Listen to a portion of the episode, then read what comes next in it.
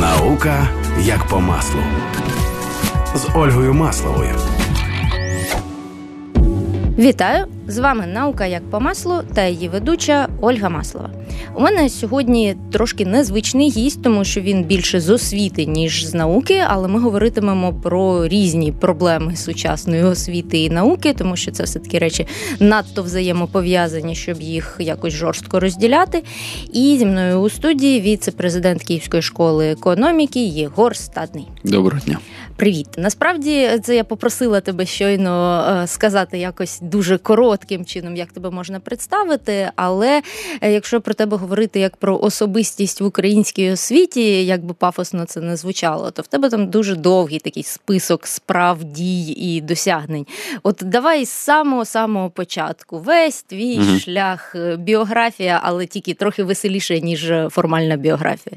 Ну, освіта мене почала цікавити через студентський активізм, насправді ще з десь 2006 року, і займаючись в основному якби інтересами студентів, правами студентів на різних рівнях, неминуче дослідницький, до речі, інтерес вів мене в корінь якихось негараздів.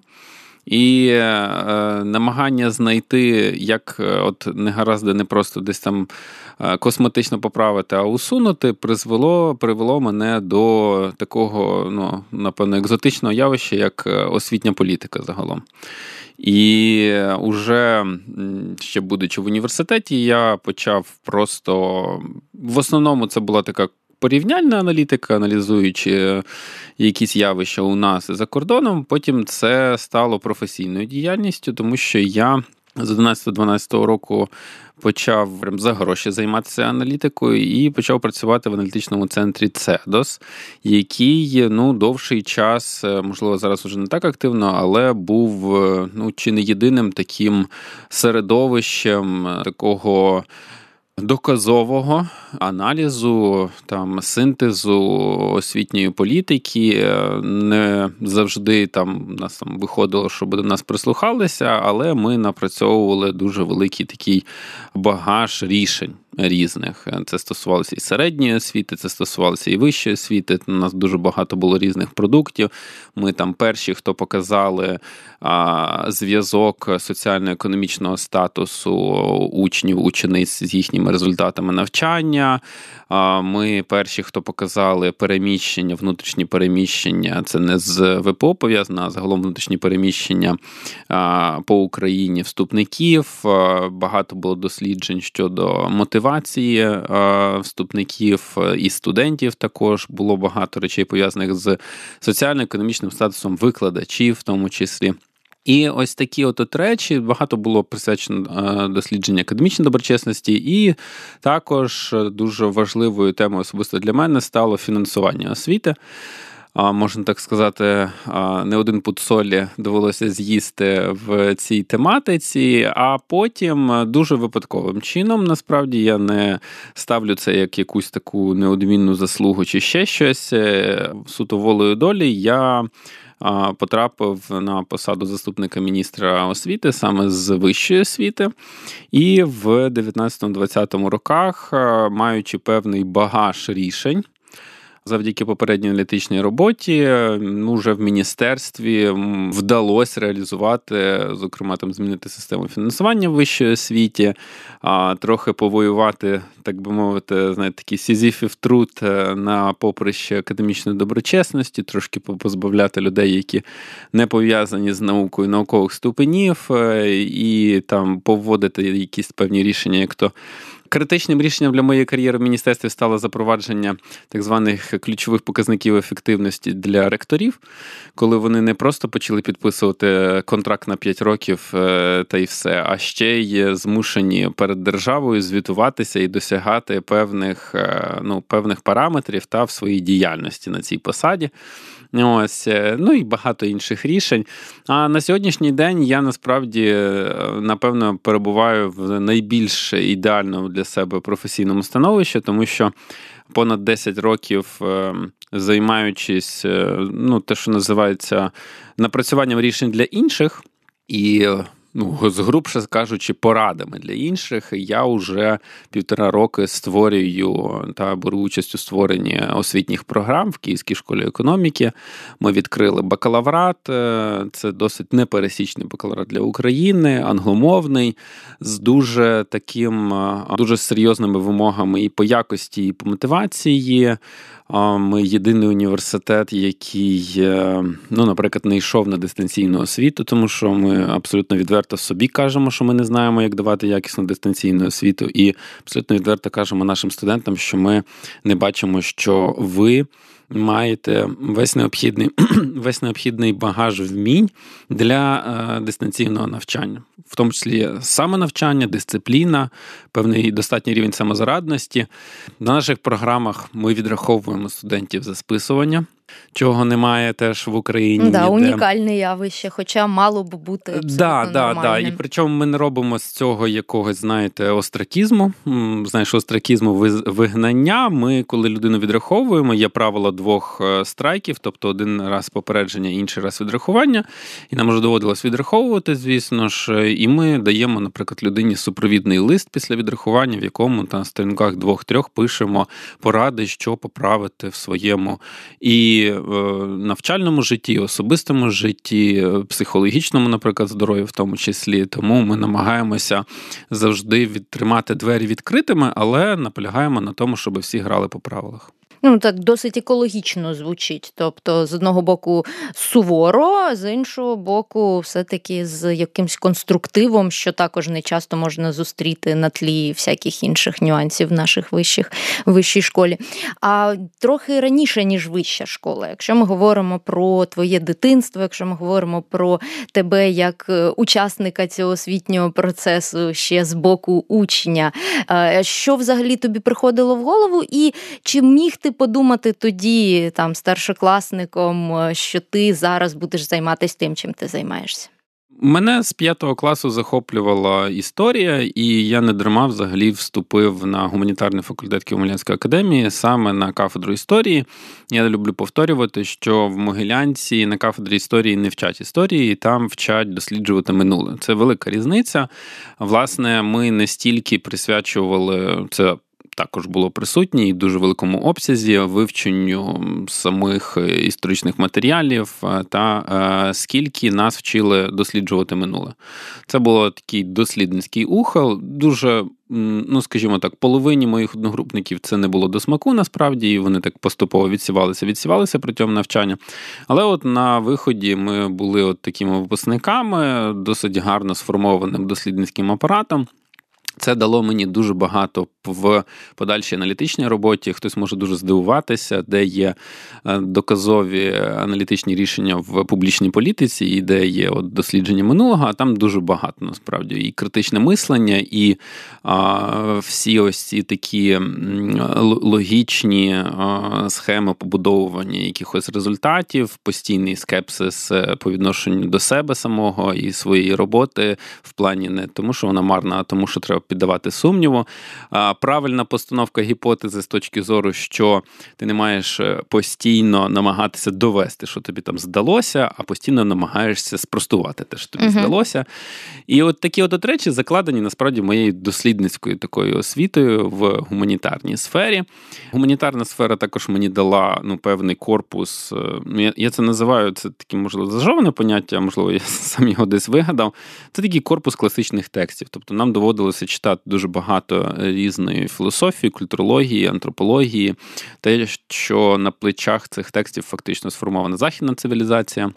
У світі, і це дає той кругозір е, і пояснення певних е, звичок поведінкових, е, просто навіть ну, для суспільства в цілому, для індивідів окремих.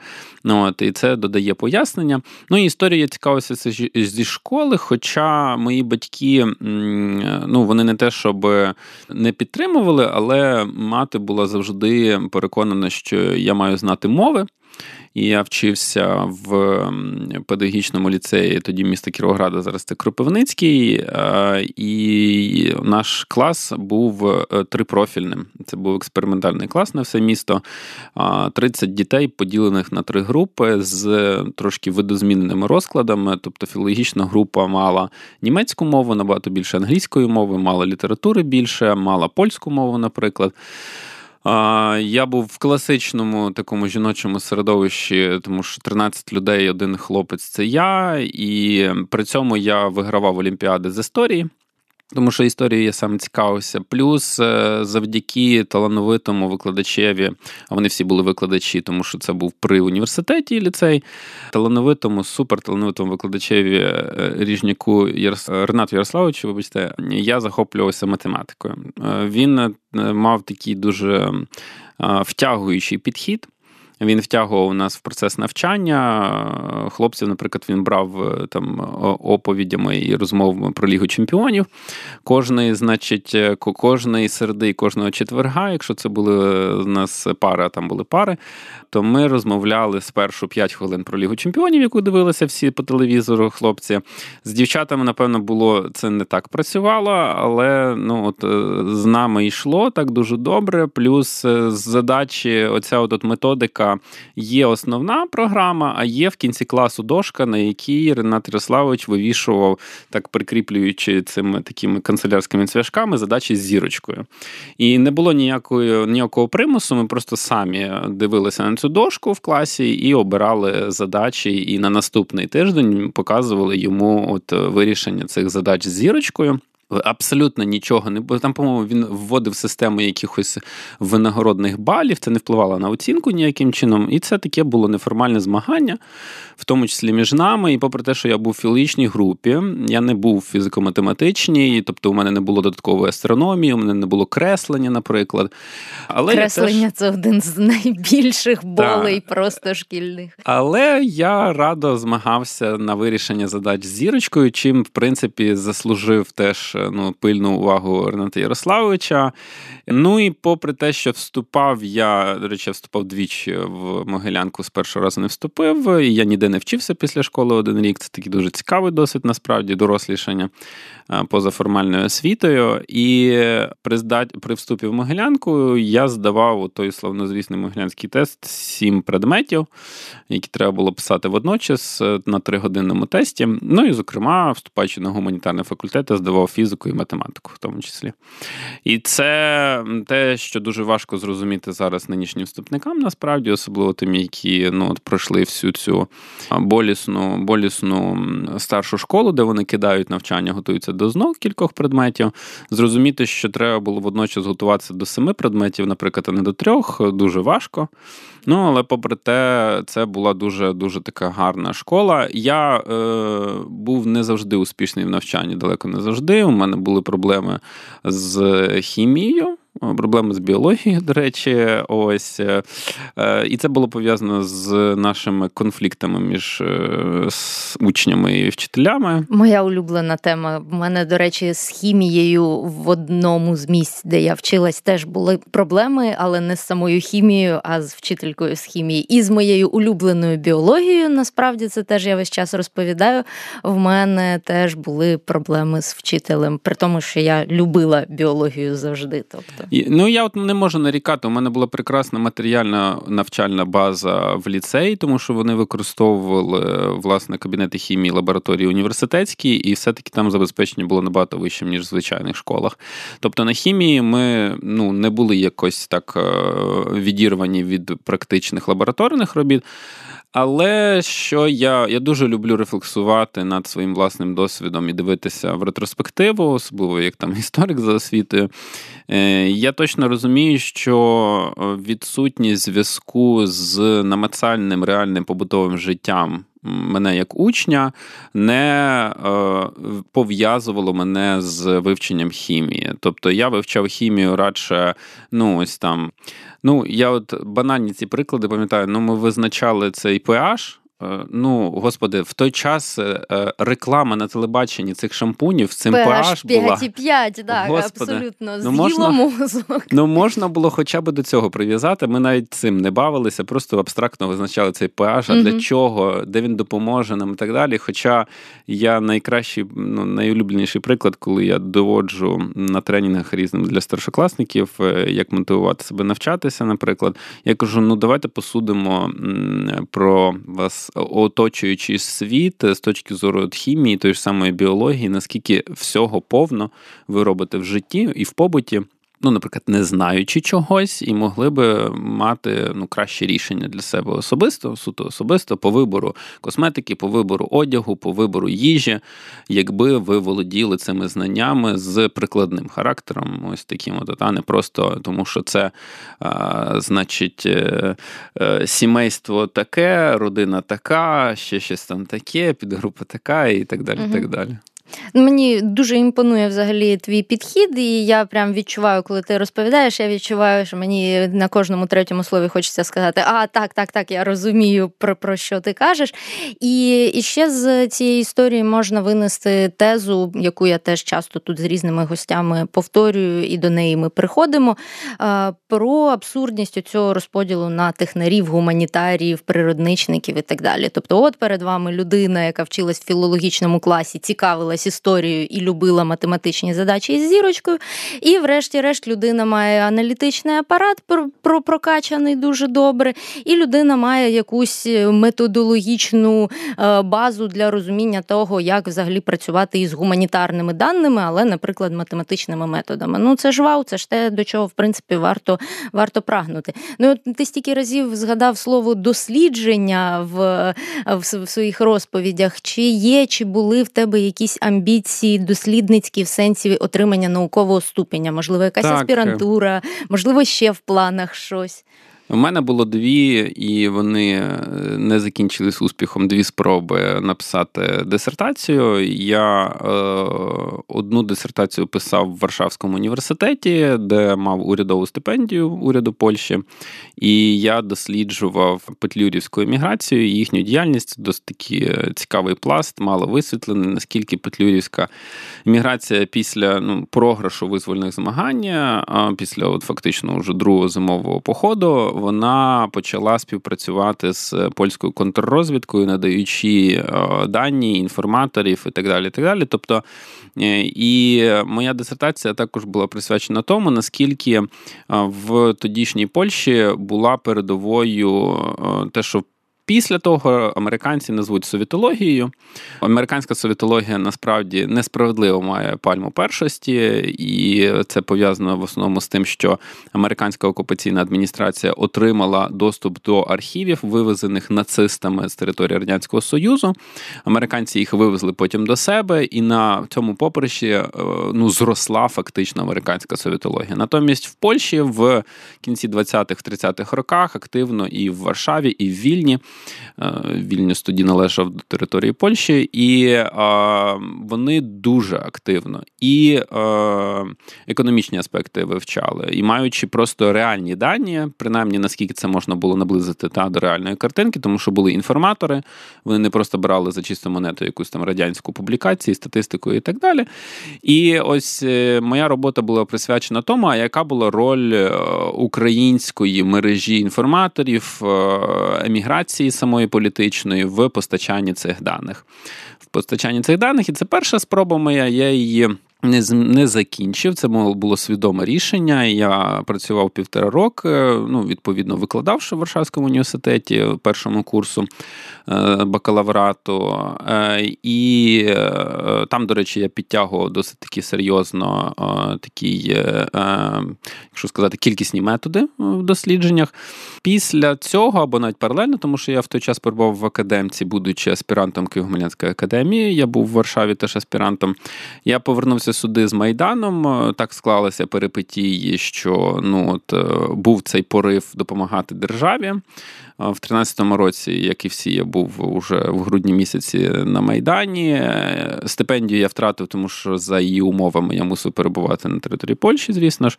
З розумінням всі поставилися до того, що я закриваю стипендію. У мене дуже багато є джерел ще на комп'ютері, в принципі, тому що я працював по архівах. Це в Польщі набагато просунутіше. Ти можеш фотографувати все, що можеш в архівах, і потім досліджувати собі на комп'ютері, що є більш комфортно. І в Україні у мене є теж теж дисертація, яку я намагався писати уже на аспірантурі в Могилянці, але от уже починаючи активно з 2014 року, хоча ну, робота, допомога, я був радником Сергія Квіта ще і от активно допомагав, будучи ще в аналітичному центрі тоді міністерство.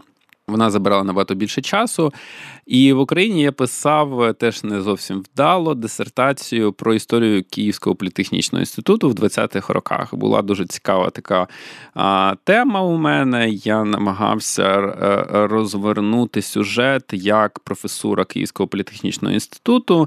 А, е, ну, негласно і невідкрито протистояла правилам, запровадженим більшовиками, про те, що вища освіта стає доступною абсолютно всім, незалежно від їхнього там походження, це зрозуміло, статі і так далі, але ще й рівня знань. Угу.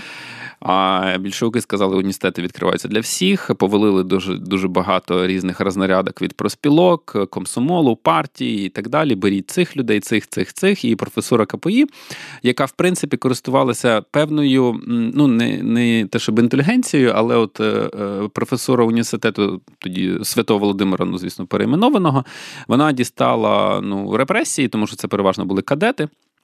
Ось політичні опоненти більшовиків, а професура політеху, а і в тому числі, наприклад, там там працював і брат Михайла Грушевського, наприклад, е, короткий час. Вона е, не діставала таких атак від більшовиків. Вони, в принципі, трошки розуміли, що їм потрібні інженери, їм потрібні uh-huh. там е, такі кадри, і вони трошки були в м'якіших умовах. І цим користувалися ну, викладачі, професори, які ну банально розуміли просту істину, що людину, яка не володіє володіє базовою грамотою, дуже важко навчати політехнічним спеціальностям і професіям. І там були е, там були фантастичні в мене знахідки. Окрім знаєте, знаєш, це робота по дослідженню минулого, вона завжди зводить на манівці, тому що ти відкриваєш от архіви, і є дуже вузенька і, твоя хочеться тема. і туди, і туди, і туди. Да, Є вузенька твоя тема, але ти бачиш весь фонд перед собою, весь архівний матеріал, і там таких тем, наприклад. Нічого не змінилося в КПІ за 100 років. КПІ, професори КПІ так само кожного року, як і зараз, рапортують і обіцяють, що будуть викладати українською. Так і 100 років вони викладали назад. Вони коли викладали е, російською, вони обіцяли, бо там починається українізація. Вони обіцяють кожного року, значить, сердечно, що будуть переходити на українську і там стогнуть від цього, і кажуть, що підручників взагалі української немає, значить, е, або російські, або німецькі і це дуже важко. Або, наприклад, е, можна було зачитуватися темами або навіть анотаціями, а інколи траплялися цілі дипломні роботи того, що писали е, випускники. Наприклад, е, ну це ж фактично аграрна територія, да, тодішня, тодішня територія сучасної України, і випускники досить вже мали зрілий рівень, щоб, наприклад, проєктувати мости шляхопроводи, прокладати залізничні мережі, наприклад, і так далі. і так далі. Тобто, це були реальні випускні роботи випускників КПІ. І, на жаль, тут більше зіграла роль.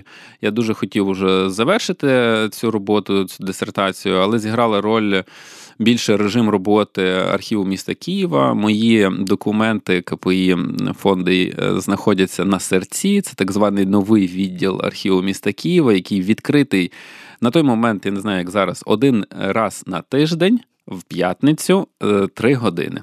Все для е, мотивації. Все для того, щоб досліджувати влітку, щоб було щось зрозуміло. Це, по-перше, розташовується воно в е, ЖЕКу. Ось, і за якимись регламентами там не можна в малесенькій читальній залі, яка приблизно вдвічі більше, ніж ця студія, відкривати вікна. І коли ти приходив туди влітку, ти просто мав посидіти як в сауні. Я витримував, скільки в принципі витримував мій фотоапарат відфоткати, скільки міг відфоткати, вибивши дозвіл, мало не в мін'юсті на дозвіл фотографувати, тому що це у нас взагалі там е, важко вибивається.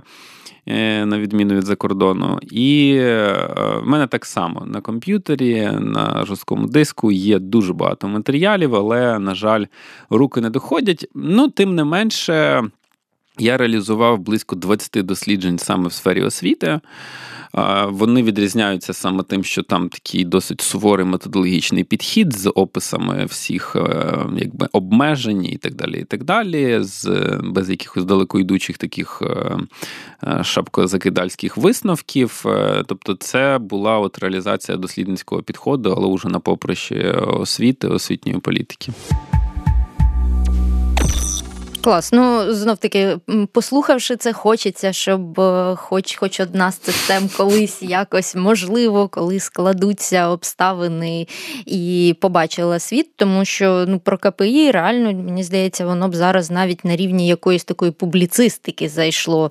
Е, тому що одна одна справа серйозне дослідження, інша справа популяризація ще цього дослідження, поширення інформації. Це якраз той випадок, коли цікаво було б на загал е, дати цю інформацію тому що ця циклічність із українізацією КПІ це дуже весело. І взагалі історія того, як потім вони розповзались, це ж з КПІ, по суті, і аграрний університет потім дуже багато вийшов. відбрунькувань так, так, так. вийшло, і взагалі ця мережа. Ну я вважаю, що от е, у нас люблять в Україні акцентувати на відокремленості науки і вищої освіти. Я не вважаю, я не схильний вважати, що це є ну, основоположна проблема. Чому? Тому що Ну, скажімо так, е, українські е, вищі навчальні заклади, або заклади вищої освіти в 90-х роках на еміграцію, на еміграцію да, в Західну Європу, там в Північну Америку дали дуже багато дослідників. Тобто сказати, що в радянському союзі в університетах не було науки, не можна. Сергій Плохій працював деканом в Дніпропетровському університеті. Зараз це очільник е, Українського інституту в Гарварді, якщо не помиляюсь, або це здається здається, в, в не в Гарварді, а в Канаді десь. І є дуже багато, ну, якщо не помиляюся, славнозвісний матеріалознавець Юрій Гогоці працював в КПІ. От, е, І ну, дуже багато людей дало. ну, По чому міряємо? Да? Ми ж знаємо, куди виїжджали. Да? Оце наша наукова імміграція, яка виїхала. Тобто виїжджав не лише з інститутів НАН, але й з університетів. Тому була наука в університетах. Проблема в тому, що вона ну, загиналася в 90-х е, і загиналася, ну, якби, можливо, навіть просто більше ось, е, ніж в Академії наук, плюс деякі розділи науки просто в Радянському Союзу були відсутні хоч в інститутах, хоч в університетах. Відповідно, я вважаю, що краєгольною проблемою насправді стало те, що більшовики розділяли університети і інститути, вони їх подрібнювали. До речі, в більшій мірі це було пов'язано. Е, звісно ж, з економічними вертикалями, які вони вибудовували по індустріальному принципу. Їм треба було ось тут, значить, у нас буде сільське господарство і під ними інститути. Ось тут у нас буде якась там машинерія, ось тут у нас авіація і так далі. і так далі. І, Але другим ішов чинник політичний. Вони розбивали такі осердя середовища, дуже часто не лояльно налаштованих до більшовицької влади інтелігентів. Ось е, і розпорошували їх просто по різних установах, ставлячи над ними керівників відповідних. От е, і це теж давало і послаблення такої такої внутрішньої опозиції інтелектуальної певної. Е, Відповідно, те, що сталося з.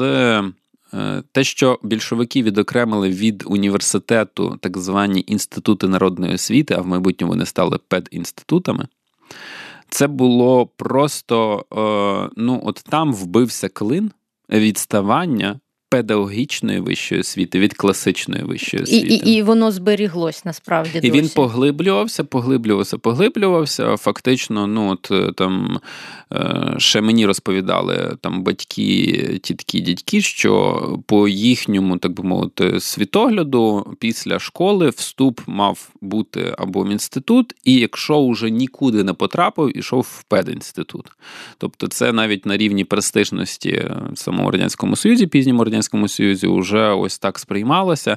Відповідно, ну зараз ми всі зрозуміємо, що фізика, хімія, біологія класична від тої, яка є в педагогічних інститутах, вона дуже сильно відрізняється. Можна не так сильно з математикою це сталося, але напевно теж, якщо порівняти там Мехмат Шевченка і там в Драгоманова, наприклад, та, то це то це буде різниця відчутна. І цього не можна було робити. Не можна було відокремити класичну освіту від викладацького ремесла, від вчительського ремесла. Потрібно було давати оцю тут. Е, ну, міксовану програму, але в одному місці. Потрібно було, щоб це були студенти, які один одного бачили на одних тих самих заняттях, слухали одні ті самі дисципліни. Просто в ну, кількість дисциплін могла відрізнятися, uh-huh. різні обсяги. Але середовища мусили бути однаковими, тому що ну, ми всі знаємо, що. Ну, з біологією, наприклад, або з фізикою, наскільки вона може відставати від наукової наскільки вона може відставати від наукової, і тут не момент в тому, щоб пояснювати там, прям давати наукову середню освіту всім. Але є речі, які ну, можуть подекуди взагалі суперечити науці. Які досі присутні в школі. Цього, до речі, дуже багато. Я, як фахівець з історії, можу сказати, що шкільна історія серйозно, серйозно відстає від досліджень минулого. А чого тільки варта аналіз, от е, ніхто, можливо, над цим не здумається, але всі 90-ті і початок 2000-х е, ми е, викладали в школі погляд на унятів греко-католицьку церкву як на зрадників. Як на зрадників, які зрадили істину православну віру і так далі. і так далі. А чесно кажучи, джерела свідчать про те, що після схизми прихожанам було фіолетово і до лампочки, чи е, пан отець буде, значить, православний, чи він буде греко-католицький. Вони так само йшли сповідатися, так само йшли на всі обряди, і в їх взагалі не обходило до чиєї церкви належить ця конкретна церква, ця конкретне приміщення, ця конкретна парафія. Тобто населення абсолютно не відстрілювало взагалі. Ось і прописувати оці всі там, ну да, прям ділили по територіях. Я пам'ятаю ці атласи, да, і ти просто бачиш. Ах, ви ж, значить, такі зрадники. Ті всі одразу, пішли правильні, да, а ви да, пішли кудись да, наліво. Да, Та сама історія з Кримом. Я вважаю, що ми заклали певну ну, неправильну парадигму в головах у тих, хто був в школах 90-х, початку 2000-х, навіть 10-х, про зрадницьке кримське ханство, про те, що, значить, вони кинули Хмельницького в певний момент. Ми не показуємо учням специфіку взагалі того, що називається великий степ стосунків в великому степу, наскільки це взагалі були а домовленості, б, наскільки можна було їх реалістично ну, сприймати взагалі. Це наскільки а, ну, це був просто от згусток, такий сплав постійних нападів, набігів один до одного що січових козаків, що значить різних е, ханств, групувань там і так далі. І так далі. І ну, одним словом, рубанути шаблю і сказати, що значить там. Е, е, хан Герей зрадив Хмельницького, значить, в одній з битв, і то стало просто такою краєугольною, значить, краєугольним моментом. Ну, не можна, не можна. Не такий був тоді світ, і не так він тоді жив. Тобто тодішній стиль життя намагались натягнути на погляди більш е, модерні, сучасні і пояснити якимось сучасними типу це навіть не, не, і це і ще е, ми маємо цей мартирологічний страждальний міф в шкільній історії ми належимо до молодих націй, яка використовує цей міф як певне паливо, як певний бензин для ну, от, е, склеювання, і ми наголошуємо на тому, що нас всі зраджували всі кидали, всі хотіли розшматувати, і це вплинуло на ну, от, наш такий неуспішний хід історії. Але це вже якось психологічно закладає якісь не ті засади, які сприяють в принципі далі розвитку. Просто ми вчора зустріч мала там з теми культурної дипломатії раптово, і ми говорили про те, що варто перебивати якось е, оцю парадигму, цей погляд про те, що саме Україна це молода нація і якась якась юна країна, з урахуванням того, що та сама наша сусідка, не дуже доброчесна, е, вона е, насправді молодша. І ті речі, які там в деяких країнах називають російськими, вони насправді українські. І про той самий борщ вже скільки зламали списів, і скільки багато інших таких моментів, то можливо є сенс підкреслювати що ми якраз така древня е, тут нація і територія заселена і окультурена, а вже потім все, що від нас відходило, заходило, змінювалось. Більше того, нашими руками, тобто і кріпацькою працею, фактично рабською, так е, збудувалися міста сучасної Росії, і козаки вибудовували Петербург тодішній, і наші інтелектуали і фактично бюрократи російської, особливо ранньої Російської імперії, походили е, з Києва, з Києво-Могилянської академії.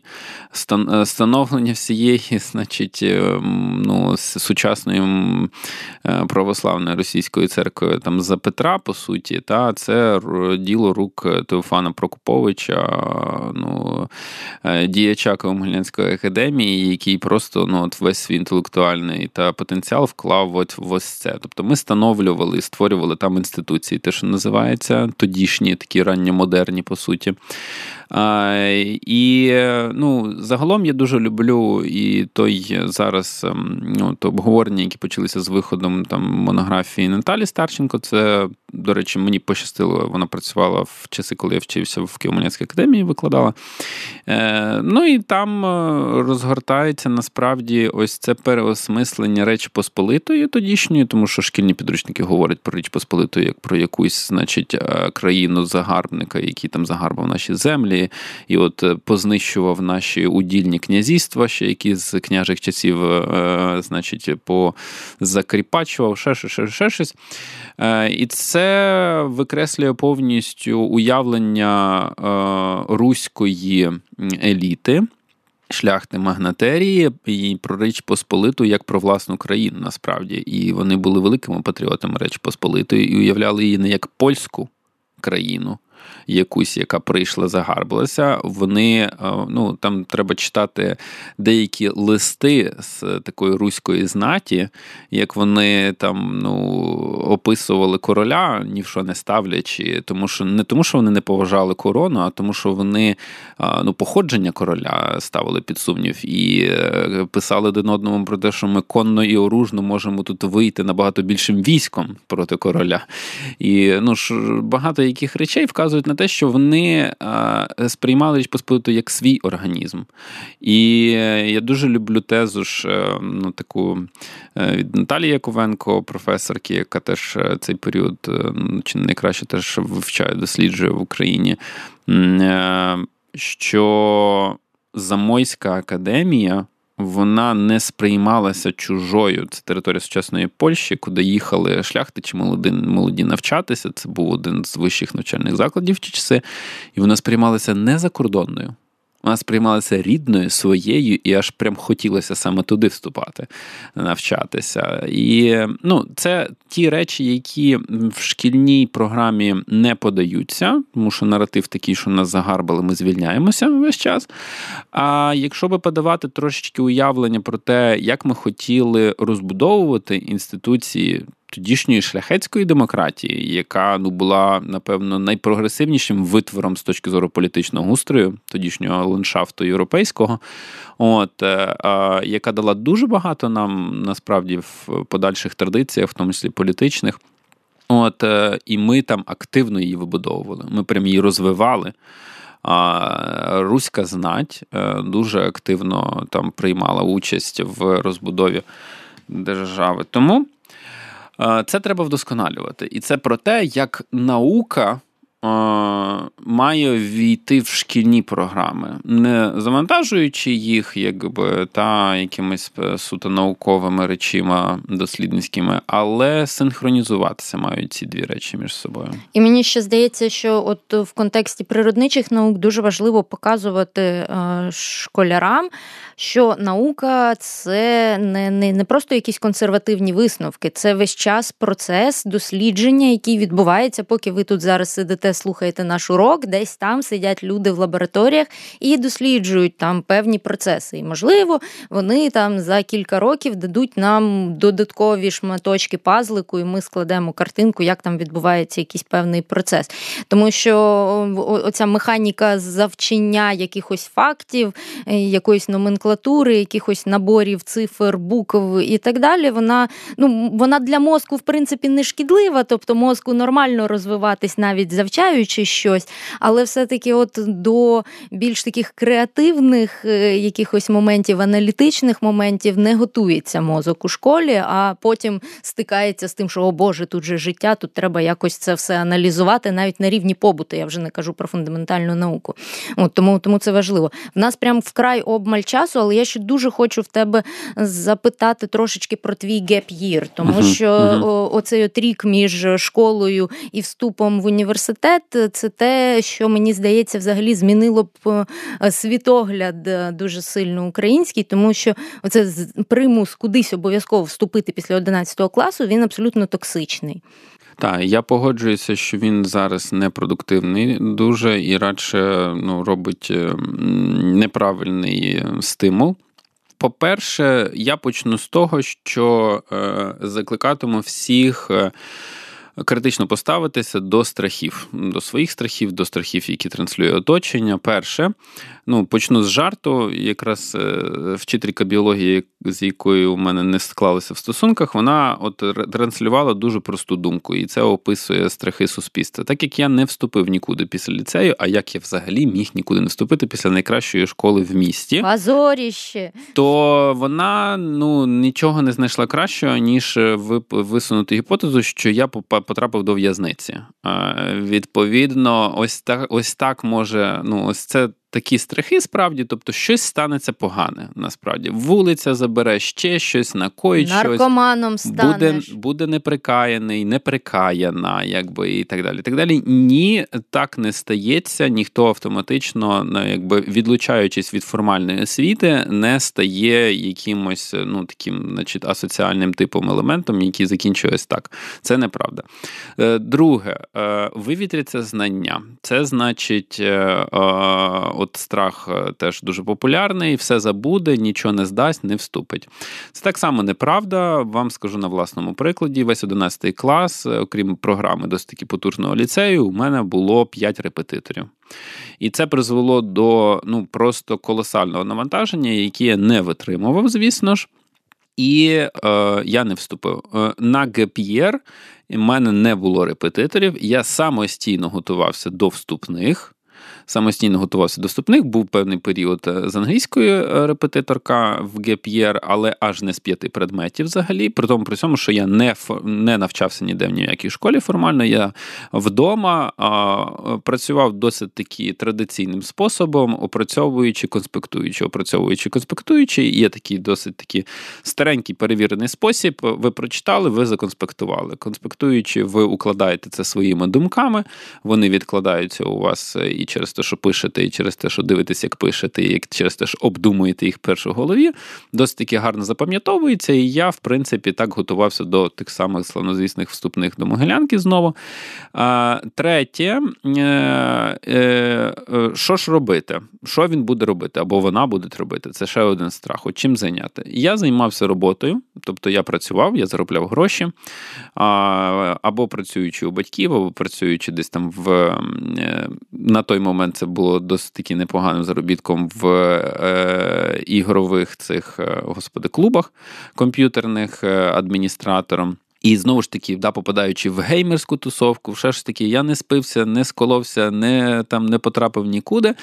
Ось е, і навпаки, зібрався з м, своїми думками. Цей рік е, пройшов спочатку стресово восени, коли я зустрів всіх своїх колишніх однокласників. Вони радо ділилися своїми е, ну, такими новими компаніями, новими процесами в своєму житті. Я не мав чим поділитися, але коли я бачив, в принципі, як вони розказували розказували про свій університет не завжди якісь райдужні історії, я усвідомлював, що ну, от вибір університету має бути ретельнішим і краще зробленим. І відповідно, весна мого ГПР це вже була дуже цілеспрямована, прямо усвідомлене бажання. Якщо перший вступ в Могилянку, наприклад, у мене був ну, можливо, наполовину мій, наполовину бажання батьків то другий вступ в Могилянку це було 100% вже моє бажання, абсолютно свідоме. Я вже просто марив, хотів і дуже-дуже так е, ну, цілеспрямовано готувався. А ну, власне усвідомлення свого бажання є дуже гарним стимулом, щоб щось робити взагалі в житті. Ось тому, от е, подружитися зі своїм бажанням, зрозуміти, що це я хочу, і я справді хочу. Я людина такого характеру, що ну зі мною в дитинстві було важко, коли я щось хочу. Мені ніхто не відмовляв. В принципі, я порушував там правила обіцянки і ще щось там з батьками сварився. Ну тут, в принципі, воно без будь-яких драм і сварок, просто захотів і власне захотів я і пішло все успішно. Так, абсолютно приєднуюсь. Стратегія працює. Якщо ти чогось прям реально хочеш, то ти це робиш і воно буде. Ну, як якось так складаються обставини зазвичай. А, Фінальна фаза нашої розмови. Я, по-перше, дуже вдячна, Єгоре, тобі за те, що знайшов час. Прям суперінформативна розмова. Я думаю, що кожен, хто підключався десь е, протягом самої розмови, все одно зачіплявся і залишався, тому що всі теми були класні. Три тези від гостя. Фінальна частина три таких меседжі, які б хотіли, щоб люди чули. Е, Ну, перше, що я хотів би, е, ну будемо більше напевно про освіту сказ- говорити. Е, перша теза. Батьки почали синхронізуватися у зв'язку з карантином дистанційкою зі школою. І подекуди це просто ну, шкідливі негативні емоції і розпач, а подекуди батьки починають включатися. Скажу так, треба другий крок наступний зробити е, тим, хто включається, не, ну скажімо так, не робити це, перекладаючи знову на чиїсь плечі. Тобто, ви побачили, що школа не справляється, ви шукаєте репетиторів. Подумайте, що на ваших плечах все-таки має бути.